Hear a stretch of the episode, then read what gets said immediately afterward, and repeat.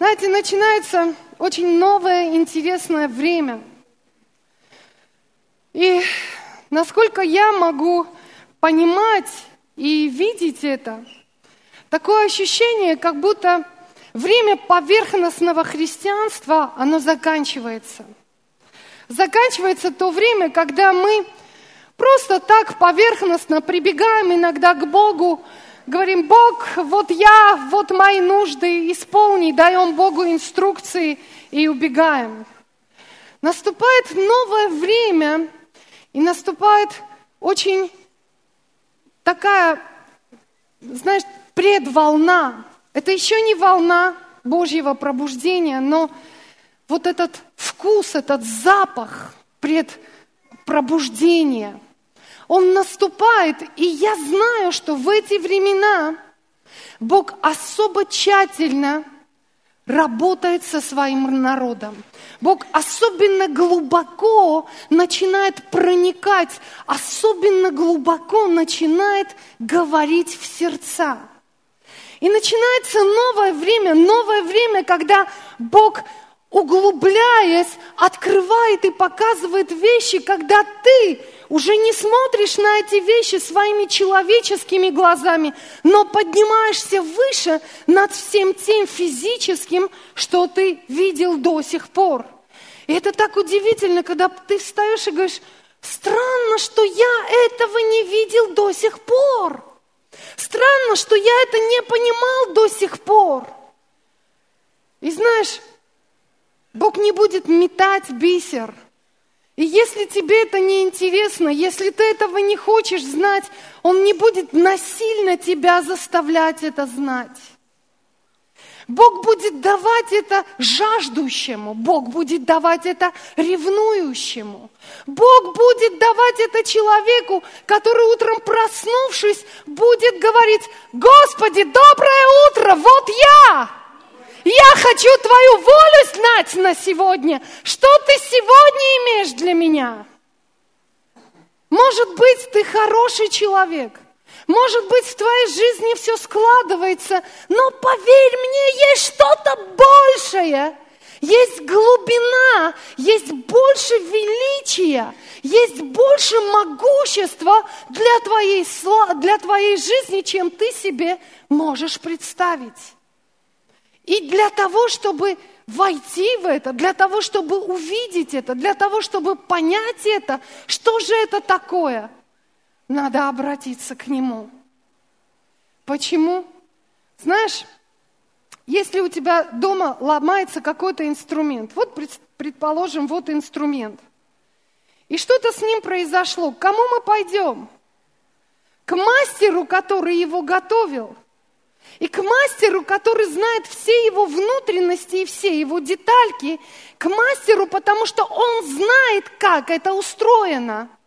И поэтому мы обратимся к мастеру для того, чтобы он нам его починил. Он скажет, о, вот здесь неправильно, здесь отошло соединение, давайте я это поправлю, давайте я это сделаю.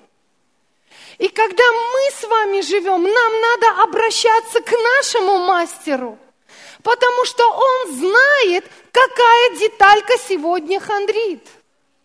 И почему мы недостаточно слышим, а может быть что-то с нами не так, а может быть мы с тобой годами стоим в вере за определенные вещи в нашей жизни, и они не исполняются, и, и ничего не происходит. Как однажды Кеннет Хейган встал и сказал – Господь, я молюсь за эту ситуацию более десяти лет. И я знаю, что проблема этой ситуации не в тебе, э, проблема во мне. Скажи, что я делаю не так? Что мне надо изменить с этим? Знаешь почему? Потому что Бог знает, что надо исправить. Часто мы прибегаем к Богу и говорим, ты почему мне не отвечаешь? Ты почему на меня не смотришь? Ты почему вообще закрыл уши свои? Бог не закрывал своих ушей. Это написано здесь. Он сказал, что Он никогда не закроет свои уши от тебя. И наоборот, написано, что Он обращает свои уши к праведникам своим. Это означает, когда ты Ему говоришь, Он тебя слышит, если ты в одеждах праведности.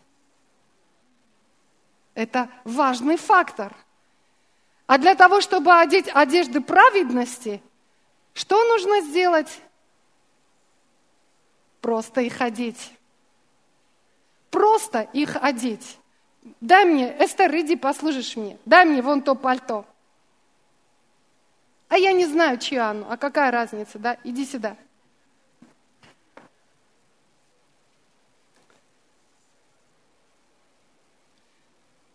Вряд ли я в него влезу.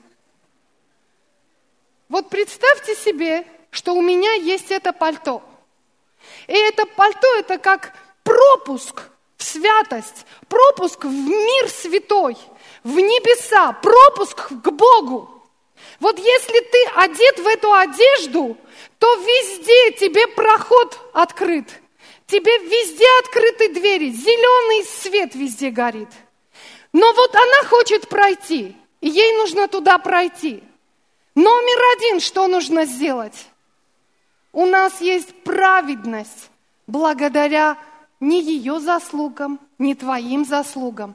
У нас есть праведность благодаря нашему Иисусу Христу, который просто так, по благодати, с любовью взял и приготовил для тебя одежды праведности и сказал, тебе нужно на небо?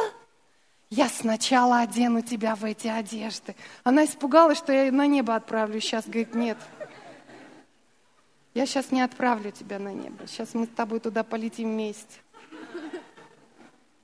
Вот теперь, когда она одежда в эти, одета в эти одежды, у нее есть проход – она может смело, легко и просто идти туда. И там, где раньше она приходила и встречала препятствия, вдруг препятствия чу, исчезают на пути.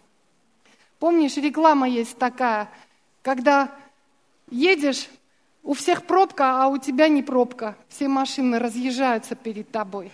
Вот когда ты в этой одежде, ты идешь, и все разъезжается перед тобой. Все говорят, вау, праведник идет, Боже святой идет. Его место в Царстве Божьем, он туда войдет сейчас. Поэтому для того, чтобы прийти к Богу и одеться в одежды праведности, кроме веры, тебе ничего не нужно. Слышишь? Тебе не нужно притворяться, тебе не нужно делать вид – Тебе нужно просто прийти к Иисусу и сказать, Иисус, я грешник. И я, я такой, какой я есть, но я сожалею об этих грехах. И я прошу тебя, чтобы ты омыл и очистил меня своей совершенной кровью. Я хочу, чтобы ты покрыл меня одежды праведности и дал мне путь к Отцу в святое святых, чтобы я имел общение с Богом. И знаешь, это великий дар и великая честь для тебя. Может, ты сегодня этого не понимаешь, но в Ветхом Завете тот же Авраам мечтал бы хотя бы раз войти в святое святых. Священники, которые имели предназначение входить в святое святых, они выполняли обряд за обрядом, подготовка за подготовкой. И каждый год священник уже знал, что в конце он зайдет туда, в святое святых, и он должен быть полностью приготовлен. Если вдруг одно движение будет не таким, он падал замертво в присутствии Бога. Это не Бог убивал, это убивал грех, который был на нем. Но знаешь, что сделал Иисус? Иисус одел в одежды праведности. Когда ты встаешь перед нашим Богом, ты святой, Его святой. Даже если вчера утром ты соврал кому-то, сегодня ты стоишь в одеждах праведности. Это не дает тебе повод врать, кому попало и когда попало, и вообще врать. Ты должен иметь сердце, которое быстро кается. Да, Эстерка? Да, мы умеем это делать, и мы учимся этому. Мы учимся каяться, если вдруг появилась нужда в этом. Но одежду праведности Иисус у нас не отбирает. Он никогда ее не заберет. И поэтому написано, мы приходим с дерзновением к престолу благодати. Как мы приходим? С дерзновением мы приходим смело, четко понимая, что мы в правильной позиции перед Богом. Мы в правильном отношении перед Богом. Вот я, Господь, и я пришел к Тебе не потому, что я такой хороший, а потому что Иисус смыл с меня всякий грех потому что Иисус очистил меня и сделал белее снега. И я сегодня могу, благодаря моему великому Богу, стоять пред лицом Твоим и с дерзновением говорить Тебе, Отец мой, услышь меня, приди в мою ситуацию и покажи мне путь. И я буду точно знать, Он мне скажет, Он не умолчит, потому что Его Слово говорит, уши его обращены к праведным его. И он смотрит на нас. Слушай, как мудро все Бог замутил. Ты обращаешь внимание на это? Как он все мудро замутил. Если бы он дал тебе шанс стать праведным без крови Иисуса, вряд ли бы ты туда вошел, в праведность эту. Потому что как бы мы ни старались, там согрешил, там осудил, там обиделся, там поленился. И ты думаешь, Господи, как же вот по этой жизни ходить и не грешить? Вот, вот как это сделать? Хоть и стараешься изо всех сил. А он говорит, послушай, я одену тебя в одежды, которые будут помогать тебе не грешить. Я одену тебя в силу, которая будет удерживать тебя от всякого греха. Не твоя сила, но Божья сила поможет тебе. И это великая честь. Это великая честь стоять перед Богом. Если ты до сих пор еще не осознавал и не понимал, что Бог одел тебя в одежды праведности, давай закроем свои глаза, если, если на, на месте.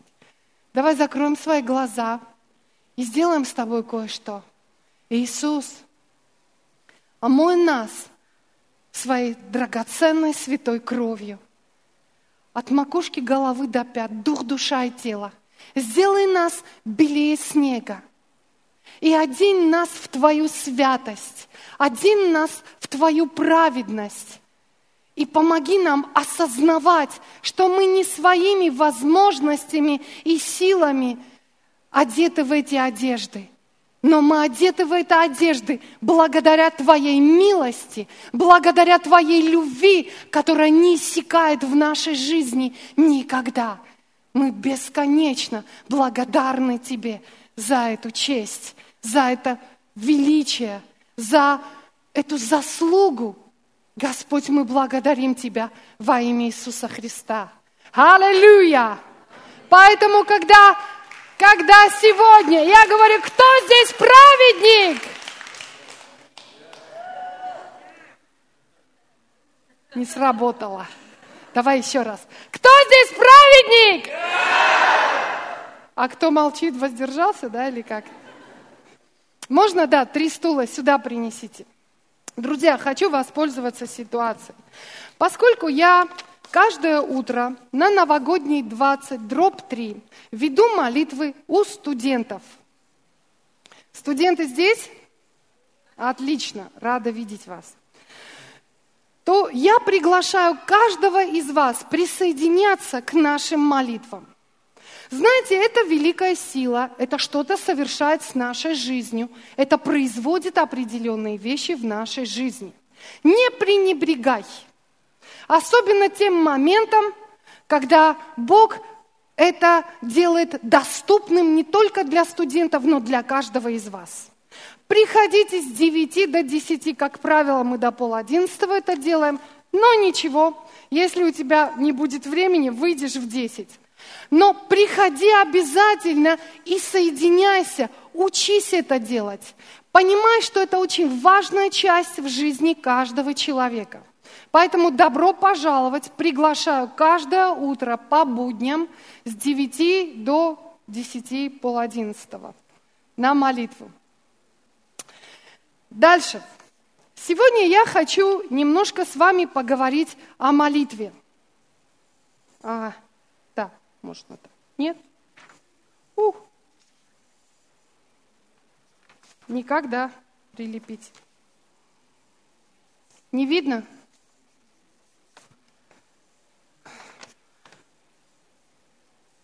Вы приблизительно видите? Сейчас, а? Ну, он не ставится, он здесь. Они сейчас делают. Я, я начну, не буду никого ждать. Я хочу вам показать, чтобы вы увидели. Дух, душа и тело. Это схема, такая некая схема нашего человеческого существа. На самом деле это, это всего лишь мое предположение. Это может выглядеть совершенно по-другому. Кто-то э, рисует кружочек, просто у меня не было возможности это. Кружочек, э, три кружочка, внутри дух, с, потом душа и снаружи тело. Все это только для того, чтобы помочь нашему воображению и нашему разумению понять, как это работает, как это действует в нашей жизни. Сегодня мне хотелось бы с вами немножко поговорить на тему молитва и немножко коснуться нашего внутреннего человеческого естества, чтобы помочь каждому из вас немножко в молитве. Перед этим давайте откроем с вами Иисуса Навина, первую главу. Я читаю э, восьмой стих. Да не отходит сия книга закона от уст твоих. Нау, поучайся в ней день и ночь, дабы в точности исполнять все, что в ней написано. Тогда ты будешь успешен в путях твоих и будешь поступать благоразумно. Хорошие слова, крутые слова. Мы в библейской школе наизусть их учим, этот стих. И, но я бы хотела тебе кое-что напомнить. Бог говорит это Иисусу Навину, человек, который был всегда номером два, потому что впереди него всегда шел Моисей. То, что делал Иисус Навин, он всегда находился при Моисее, он всегда помогал ему. Сначала он помогал ему, когда Моисей уходил высоко в горы, в своей скинии сидел, он рядом со скинией находился, оттуда никуда не уходил. Он постоянно наблюдал, как Бог работает с Моисеем, как Бог говорит через Моисея. Он учился всему, и, но он привык выполнять инструкции, которые поступают от Бога к Моисею, от Моисея к нему. Фактически всю свою жизнь он привык это слышать, он понимал, он делал, выполнял задания, но вдруг ситуация оборачивается так, что не стало Моисея. И теперь он остался один, он остался впереди. Но впереди серьезное задание, огромнейшая работа, которую надо проделать. 40 лет они ходили по пустыне, и теперь в момент, когда надо войти в обетованную землю, в этой обетованной земле, вы слышали не раз, да, там великаны, там фактически ник, никто тебе не говорил, добро пожаловать в обетованную землю, у нас здесь молоко и мед, будьте добры, вам чашечку или две. Но когда они должны были в обетованную землю войти, и все они знали, им предстоят сражения, им предстоит война, им нужно готовить стратегию, им нужно подготавливаться ко всему этому. Кроме того, Человек, который был всегда номер два, теперь вдруг оказывается перед народом, который в огромном количестве, несколько миллионов людей, и ими надо как-то управлять. Их надо как-то правильно направить, потому что там враги, тут враги. Ладно, сам ошибешься, не туда пойдешь, погибнешь, но погибнет весь народ, и вся эта ответственность, она ложится на плечи Иисуса Навина. Он серьезно понимает, насколько сложна ситуация и насколько тяжело сейчас ему придется. Я хочу немножко повернуть взгляд и посмотреть на тебя, на твою проблему. Давай посмотрим на тебя. Ты же сталкиваешься с ситуациями, правда?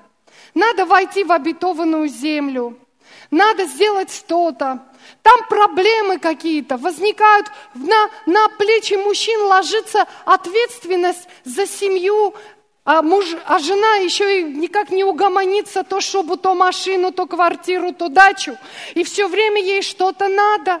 И постоянно, и вот, вот это, а ребенок каждый день со школы придет, денег просит. Каждый день думаешь, Господи, печатную машинку купить, что ли?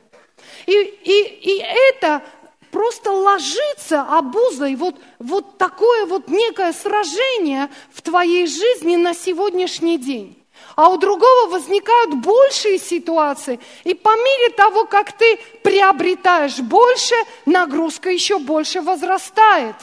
это не так, что у тебя много денег и никакой ответственности. Насколько я понимаю, чем больше денег у людей, тем больше ответственности ложится на его плечи, тем тяжелее ему становится. И вот посмотри, Иисус Навин получает вот такую нагрузку. Но самое интересное, что при всем этом Бог приходит и ему говорит, слушай, на мне сконцентрируйся. Вообще пусть все твое внимание сейчас сконцентрируется на мне. Это немножко с одним местописанием, не немножко, с одним местописанием поет в тон. Ищите же прежде Царство Божьего а остальное приложится вам. Теперь смотри, он говорит ему, перестань думать о врагах, перестань думать о стратегиях, Перестань постоянно связывать, развязывать этих бесов, постоянно за каждым кустом видеть врага. Просто перестань эти вещи делать. Все, что тебе нужно сейчас, это сконцентрировать все свои мысли, всю свою внутренность, все свое сознание ко мне, в Слово Божье. Начинай размышлять о Слове. Ему воевать завтра выходить. Завтра сражение, он должен подумать, кого как поставить, чтобы двинулись вот так или двинулись вот так. Но при этом Бог говорит, об этом не думай. Не так сейчас твоя тактика должна быть выстроена. Номер один, все, что ты сделаешь сейчас, Иисус Навин, это будешь концентрироваться на мне. Да не отходит сия книга закона от уст твоих, но поучайся в ней день и ночь. Завтра он, у него сражение, а он сидит и читает. Ищите же прежде Царство Божьего, остальное приложится вам. Бог, который имеет несравненно больше, о чем вы думаете и помышляете. Вау, о чем мы думаем и помышляем, так что же это, Господи? Понимаешь, он говорит, иди в размышления. Вместо того, чтобы смотреть на внешние вещи, начни смотреть на внутренние. Картина, почему я вам немножко вот эти стульчики поставила, это чтобы людей больше не мучить. А то вечно у меня здесь люди стоят. Гриша, скажи мне спасибо. Он один из тех, кто всегда стоит. Итак, человек – это дух. Скажи, я дух. У меня есть душа, и я живу в теле. Это не так, я тело. И во мне где-то там есть душа, душонка моя. И где-то там есть дух. Разберемся с ним на небесах. Но Бог говорит совершенно по-другому. И послушайте меня, друзья, когда Бог начинает говорить человеку, это не разговор снаружи внутрь, это разговор изнутри. Вот это твоя внутренность, это внутри тебя находится, а вот это снаружи находится. Я немножко функции, так, чтобы ты понял. Наше тело общается посредством этого мира с помощью пяти органов чувств. Это очень легко запомнить. Мы вещи видим, мы их обоняем, мы их чувствуем на вкус, мы слышим, да, уже четыре. И последнее, когда мы щупаем, мы трогаем на ощупь, и мы понимаем, это холодное, горячее, это острое, колючее, мягкое, пушистое. И вот эти пять органов чувств, они собирают информацию из физического мира и передают нашему телу. Это проблема, когда человек, например, слепой – Потому что он не может видеть полностью информацию физического мира. Что-то пропускается, и поэтому где-то ему надо домыслить, где-то ему надо прощупать. Обращали внимание, такие люди, как правило, очень хорошо вещи на ощупь понимают. Почему? Потому что они развивают больше вот эту тактильную свою чувствительность из-за отсутствия глаз. Но так вот, Библия предупреждает и говорит, следи за тем, что из внешнего мира попадает внутрь тебя. Друзья, послушайте меня. Если вы каждое утро приходите на молитву и в молитве слышите Слово Божье, и в молитве пробуждаете свой дух, то вы следите за тем, чтобы Божье помазание внутри вас возрастало, чтобы Божья сила приходила и поднималась в вас. Это то, что будет работать. Вы взращиваете определенные вещи в своей жизни, в своей внутренности. Если проснувшись утром, ты побежал к телевизору, включил очередной сериал, то ерунда или глупость, или тупость этого фильма, она будет отражаться на твоем внешнем человеке. Каким образом? А знаешь, таких людей даже видно. Человек, который сериалы смотрит, он даже с тобой разговаривает, как там кино. Ты смотришь на него и думаешь, странно, какой-то он неестественный. А он подражает. Это отражается на нем. И Библия говорит, мы не призваны а подражать этому миру. Мы не призваны брать образы этого мира и отражать их внутри себя. Почему? Потому что когда я смотрю на кого-то, не имеет значения, что я в данный момент думаю, но я его внутрь себя вгоняю. Я начинаю размышлять. Он говорит так, он думает так. И знаете, как правило, люди, которые кого-то осуждают, они в точности так потом поступают. Вот если ты кого-то осудил, говоришь, какие нехорошие слова этот человек говорит, как он посмел такое говорить? На дороге едешь, и точно это слово ты произносишь. Как? Потому что ты открыл дверь, ты уподобился тому, что принял в себя. Поэтому Библия предупреждает и говорит, обращай внимание, что входит в твою жизнь посредством твоих пяти органов чувств. Чем ты наполняешь себя? Посмотри, Иисусу Навину он говорит, поучайся в ней день и ночь. Пусть твои глаза не отходят от этой книги. Все, что в ней написано, ты будешь поступать так, потому что ее слова отпечатаются внутри тебя. Они будут отражаться внутри тебя. И ты будешь чувствовать, что ты делаешь в точности так, как написано в этой книге. И тебе не надо напрягаться. Все, что надо делать, это заливать в себя это, заливать в себя слово, заливать эти вещи. Они будут давать о себе знать. Когда я наблюдаю за своей жизнью, может быть, лет 20 назад, когда я сидела с кем-то, мы разговаривали, то, то мы могли кому-то промолоть кости.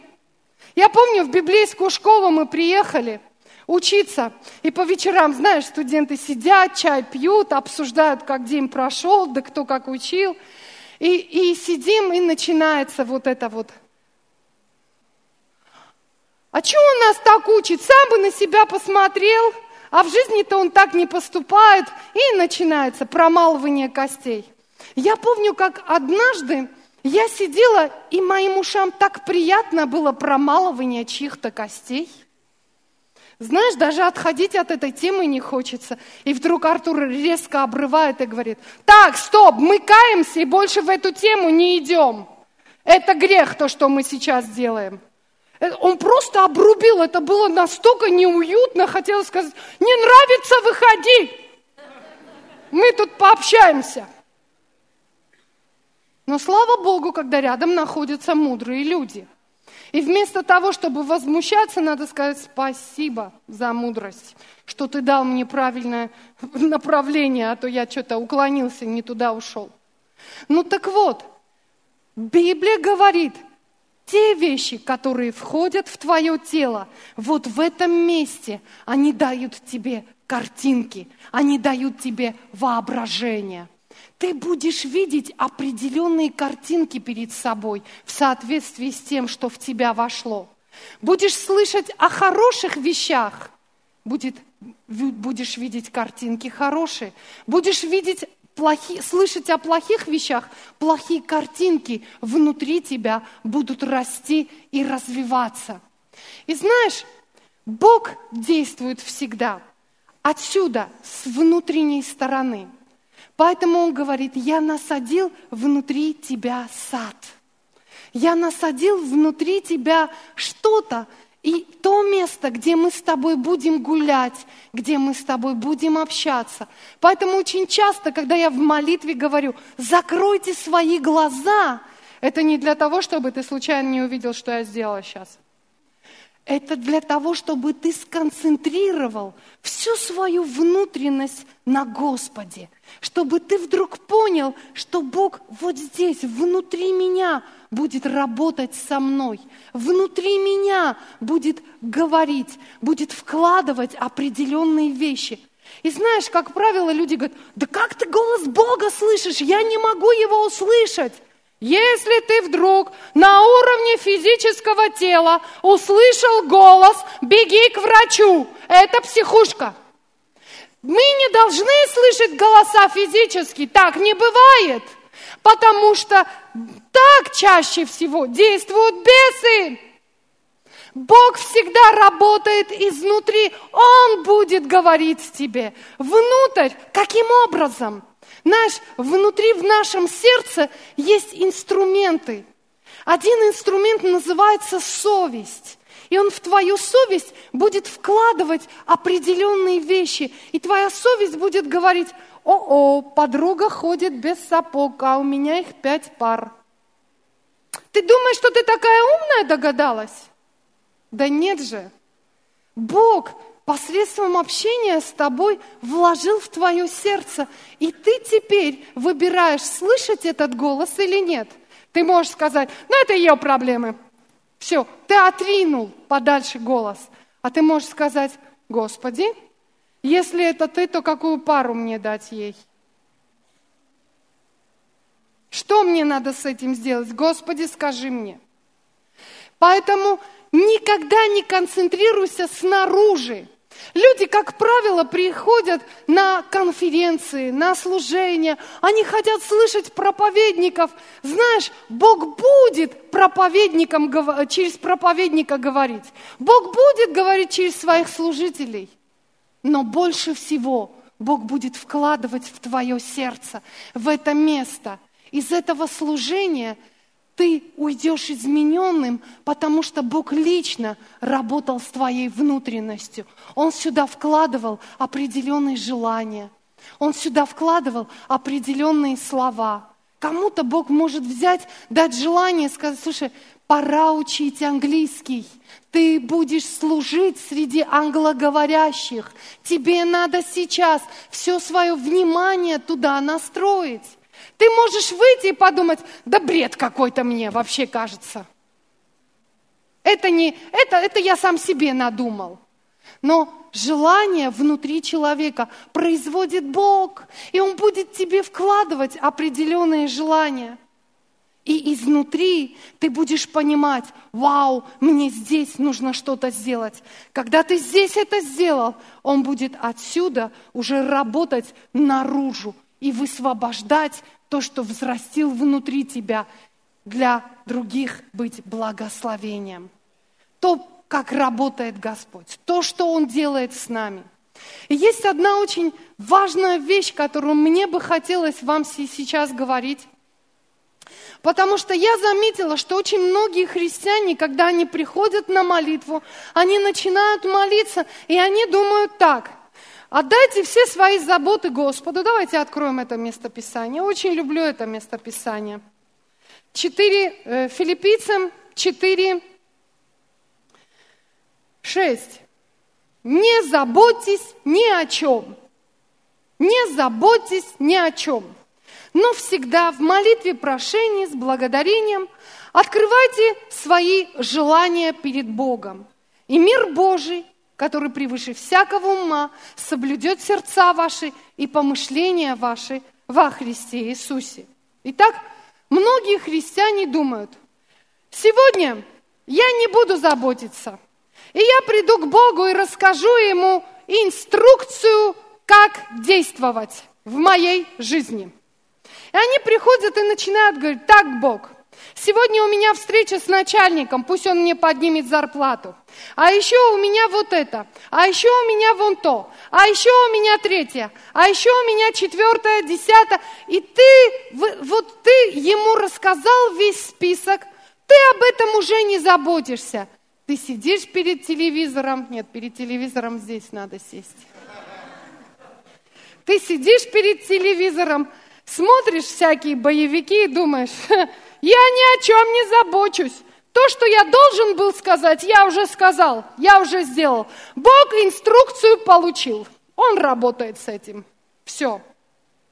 Но я заметила, что такие молитвы остаются неотвеченными. Такие молитвы бесполезны. Бог так не работает. Он не сказал, что Он будет твоей палочкой-выручалочкой. Или по щучьему велению, по моему хотению, ну-ка приди, печка, сюда. Да не будет так, так не происходят вещи. И знаете, что я заметила? Я увидела, что каждое прикосновение к Богу, это высвобождает определенную инструкцию от Бога в твою жизнь, как тебе должно делать. Что ты должен сделать? Ты приходишь, и настрой должен быть не так. Бог, сделай! И все. А настрой должен быть так. Бог, что мне надо сделать, чтобы это произошло? Как мне мудро надо действовать в этой ситуации? Каким образом я должен это сделать?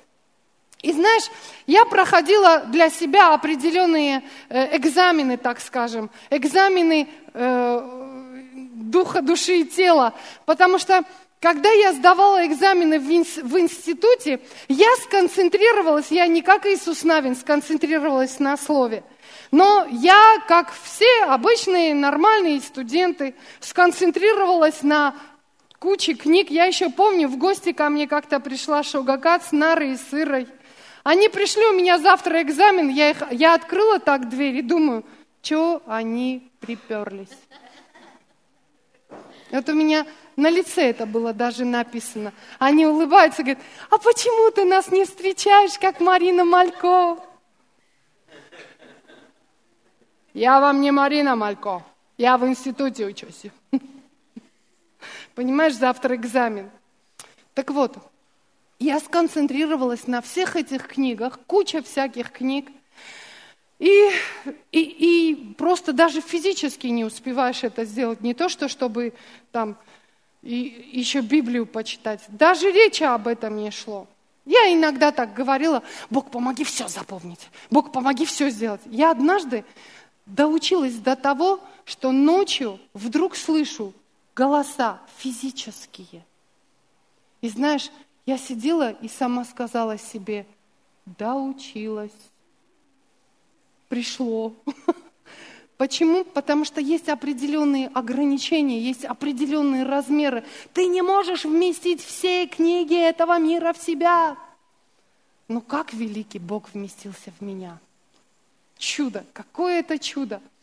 И тогда мне Артур стал говорить, Жан, ты неправильно делаешь. У меня там была куча разных историй. Первый экзамен я провалила, хотя пришла, билет взяла, думаю, ну, четверка минимум получу. Ты представляешь, я получила двойку. Я выхожу, понять не могу, почему он мне два поставил. Мне говорят, а ты ему по лекции не должна была говорить, ты ему по книге должна была говорить. Говорю, почему? Потому что тот, который нам читает лекции, в ссоре с тем, кто принимал экзамен. Поэтому надо было вот так делать. Ну, хитрости я этих не знала. Получила двойку, ушла.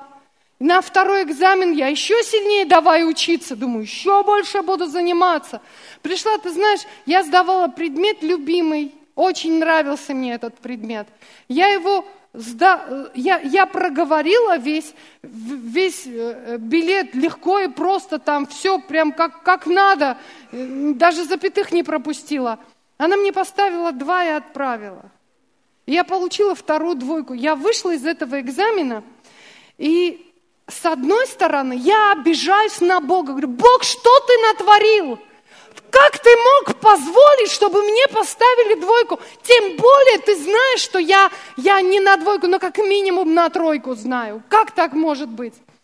И э, тогда Бог стал говорить, знаешь, когда ты глухой и не слышишь, когда Бог говорит тебе в сердце, тогда Бог тебе дает людей, которые говорят – Артур мне стал говорить, Жан, ты неправильно концентрируешься, ты неправильно направляешь свои силы, ты пытаешься своими силами преодолеть трудности, которые у тебя есть.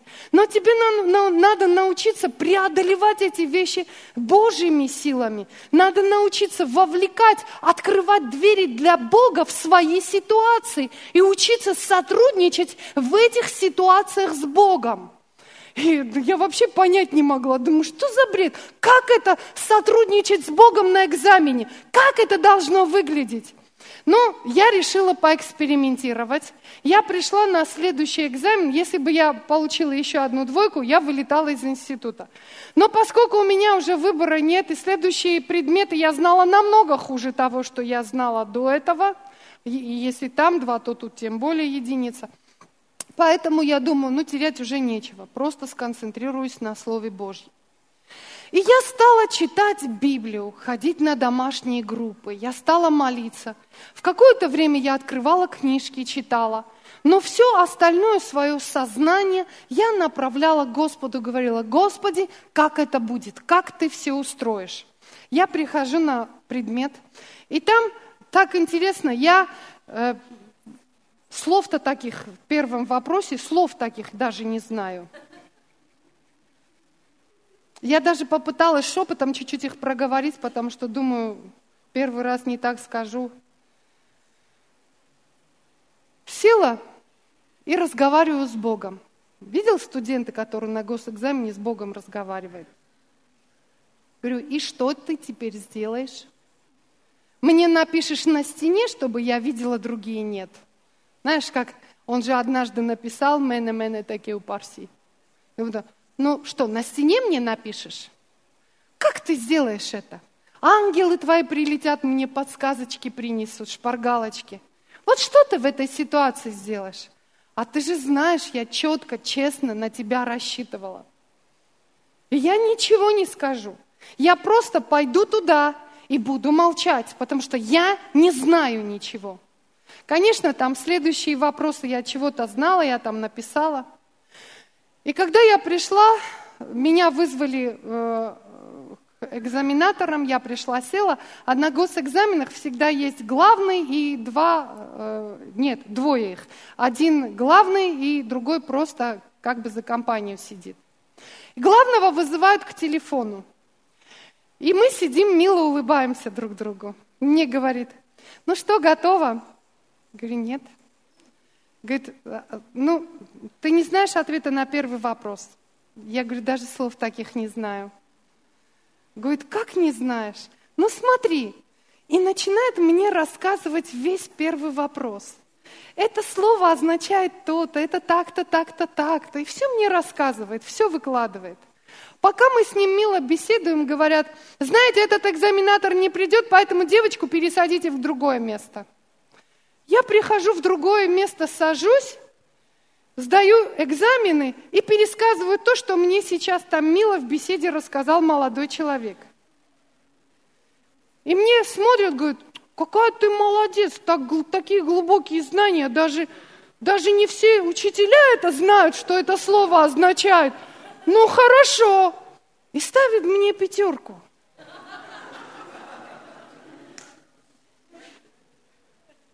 Я вдруг выхожу из, из этого места – и для меня приходит осознание, для меня приходит понимание, на сколько еще времени там, помашите.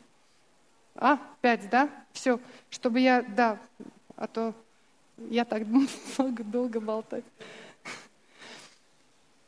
Я выхожу и понимаю, вот что значит Бога пригласить в свою ситуацию и в свои обстоятельства – это когда Он располагает обстоятельства вокруг тебя. Это когда Он начинает сверхъестественно вмешиваться и разговаривать определенными вещами, действовать. Это тогда, когда ты распахиваешь дверь и входишь в свою ситуацию не один, а вместе с Господом входишь туда. Для меня это было таким глубоким откровением. Я вдруг поняла, нельзя ходить на экзамен без Бога. Нельзя идти туда, думая, что ты все знаешь. Я все знала, два получила, ничего не знала, пять поставили. Еще удивлялись, как такая умная девочка могла две двойки получить вначале. Удивительно. Но знаешь, то, что делает Бог в нашей жизни – он хочет с нами вместе сотрудничать. Он знал, что я старалась, но невозможно все это выучить. И Он готов сотрудничать, Он готов тебе помогать в определенных ситуациях и в определенных вещах и подсказывать, как это будет, если ты его пускаешь. И еще одна история. Мы приезжаем с Артуром в Абакан, а я взяла академический отпуск в институте в Ереване – и год закончился, мне надо вернуться. А Артур говорит, мы не возвращаемся, мы учимся второй год. Ну и я в своем сердце знаю, что это Бог, Он хочет, чтобы мы здесь остались. Я еще на всякий случай сбегала к э, своему педагогу, учителю, Матшу сбегала, рассказала ему всю свою ситуацию, говорю, в надежде, вдруг он скажет, собирай манатки, едь в институт учиться. А он мне говорит, ну ты же ответы в своем сердце получила. Ну а что меня спрашиваешь уже? И, и я точно знала, все, мы остаемся. Но это означало, что я вылетаю из института, потому что второй год академического отпуска брать уже нельзя. И моя свекровка стала суетиться. Ты знаешь, не все свекрови такие, но она, вот, вот я не знаю, почему Бог вложил в ее сердце позаботиться об этом. Она побежала там в институте, еще подругу нашла в мединституте. Она была замдекана в одном институте, а в мединституте нашла другую подругу. И та ей шепнула, что если я ей отправлю справку, из э, э, медицинского учреждения, что ребенок болен, и по причине этой мне надо еще на год остаться в Абакане, тогда мне продлят и дадут еще один год академического отпуска. Ну откуда я такую справку достану? Она мне звонит, говорит, ну, ну сходи где-нибудь, купи эту справку, ну договорись, ну, ну сделай что-то. Я говорю, ты знаешь, я не могу, я не знаю, как это делать. Я не пойду взятки давать, я, не, я просто не в состоянии. И поэтому, не знаю, вряд ли это получится. Но я трубку положила и стала молиться, Господь, только Ты знаешь, как это должно произойти. Если это Ты, тогда открой пути. Если это Ты, возьми мои ноги и поведи в это место, где я должна сейчас быть. А у нас как раз такая ситуация была. У Роберта э, были гнойнички на теле, и мы ходили к дерматологу лечиться. Мы пришли в очередной, в очередной раз к дерматологу на проверочку, и Никого, обычно, знаешь, как толпа в поликлиниках сидит. А тут никого нет, и мы просто с ней болтаем. И у меня такой изнутри, прям чуть ли не Дух Святой так толкает меня. Говори же уже, хватит молчать. И я ей начинаю говорить. Ну, вот знаете, меня вот такая ситуация. По-настоящему ребенок здоров, нет никаких показаний таких. Ну, вы знаете все. Но я учусь там в институте, вот, но я здесь останусь еще на год в библейке. И я теряю этот институт. Что мне делать? Как мне быть? Вот мне бы такую справочку, и свекровь там все устроит. Она меня выслушала, почмокала, сказала, чисто по-человечески я бы точно написала такую справку. Но такую справку может только заведующая написать. Ну сходите, вот все, как мне рассказали, расскажите ей. Я иду по лестницам к заведующей. Мои ноги идут, а моя голова сопротивляется, и моя голова говорит, куда ты сейчас пойдешь? Ты даже не накрашенная. Вернись домой, завтра накрасишься, придешь. И вот, знаешь, всякая ерунда, просто всякий бред, полный бред. И я, а ноги продолжают идти. И главное, еще голова в конце перед дверью говорит, ты вообще в уме своем, что ты делаешь? А я открываю дверь и говорю, и я понимаю, такое переживание, как будто на иных языках разговариваю. Такое ощущение, как будто вот просто мозги отправь в отпуск и действуй. Вот просто действуй. И я ей начинаю этой заведующей рассказывать свою ситуацию, все говорить, там все. Фактически я наглым образом прошу у нее поддельную справку. Она смотрит на меня, говорит, что вы со мной делаете? И выходит из кабинета. Я осталась сидеть со своими мыслями, и мои мысли меня добивают. Это вот здесь. Они мне говорят, ну все, ты попала. Она сейчас вызовет полицию. Сейчас тебя увезут в кутузку. Ты пришла поддельные справки просить. Сейчас тебя выведут на чистую воду. И все, у меня уже, все, я уже сижу, думаю, зря я сюда пришла. И первая мысль, беги отсюда. Я собралась бежать, вдруг она заходит со справкой, дает мне в руки, я смотрю. Печать, э, есть печать, есть врачебная комиссия, там пять подписей разных врачей. Такая, как положено, бланк по полной программе, не, не, не придерешься ни к чему. И говорит, знаете, у меня времени нет, поэтому быстрее уходите. Мне сейчас э, этот, надо э, пятиминутку или что-то там проводить. Я выхожу, смотрю за дверью, толпа врачей, куча врачей. На следующий день я, я просто глазам своим не верю. Я иду и я понимаю, это не я сделала. Это сейчас Дух Святой просто через меня используя мои ноги, потому что я ему это разрешила сделать, взял и помог мне в моей ситуации, помог мне в моих обстоятельствах. На следующий день я купила коробку конфет, купила там, знаешь, подарочек, красивые цветы, пришла поблагодарить эту заведующую. Знаете, когда я смогла к ней пробиться на 30 секунд через два часа? Этот человек постоянно принимает, постоянно у него занято люди, люди, люди, люди, люди. И я уже в промежутках между людьми попросилась, говорю, я на 30 секунд просто зайти-выйти. И, и просто прорвалась и выскочила, и то услышала, кто я после этого. Но, но знаешь что? Я вдруг увидела обстоятельства, когда Дух Святой открывает двери. Есть время – ты просишь Его, Он вместе с тобой сотрудничает, Он говорит, вот сейчас я открыл двери, там у нее никого не будет, заходи туда, говори. Вот это какое-то время ты будешь, если ты мешкаешь, если ты продолжаешь быть неуверенным, если ты продолжаешь, а вдруг то, а вдруг это, а вдруг так, тогда ты не сотрудничаешь. Дух Святой любую минуту готов тебе говорить и давать инструкции, что ты должен сделать сейчас. Поэтому, когда приходишь в молитву, не ты давай Духу Святому инструкции, а жди, когда Он будет говорить тебе инструкцию, что надо делать.